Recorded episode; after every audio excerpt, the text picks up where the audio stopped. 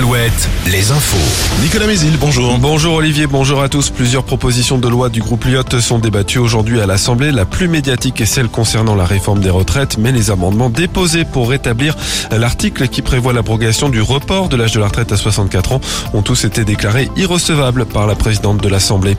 Et autre proposition de loi, celle qui suggère de consulter les habitants d'un département sur le choix de leur région d'appartenance. Elle vise concrètement les électeurs de Loire-Atlantique sur leur lien à la Bretagne. Une alerte enlèvement déclenchée hier soir dans le Nord. Une petite fille de 8 ans a disparu dans la nuit de mardi à mercredi à Dunkerque. Son père est soupçonné du kidnapping. Le corps de sa compagne a été découvert au domicile familial. On vendait une quarantaine de pompiers mobilisés euh, en fin de nuit et ce matin sur un feu de forêt à Fougeray. L'alerte a été euh, donnée peu avant 4 heures du matin. L'incendie est fixé, un hectare de végétation a été détruit.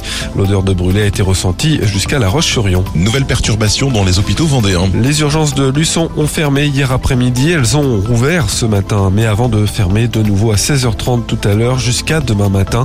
Les urgences de Fontenay-le-Comte, elles sont contraintes à la fermeture aussi à partir de samedi matin et ce pour 24 heures jusqu'à dimanche. 8h30.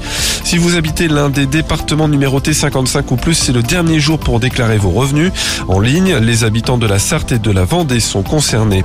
Angesco a rendez-vous aujourd'hui devant le gendarme financier de la Ligue de foot. Le club doit faire valider son budget pour la saison prochaine. Une étape difficile pour les Angevins qui avaient failli leur coûter une relégation administrative il y a deux ans. Pierre Aristouille devrait rester l'entraîneur du FC Nantes, une information du quotidien Ouest France. Nommé après le départ d'Antoine Comboiré, il devrait signer un contrat de deux ans. Enfin la météo, des éclaircies pour commencer la journée, mais déjà les nuages se multiplient. Ils donneront des averses orageuses parfois fortes dans l'après-midi sur la Vendée puis le Maine-et-Loire. La Mayenne et la Sarthe seront concernés dès la nuit prochaine. Les maxi entre 25 et 29 degrés. Très bonne journée à tous.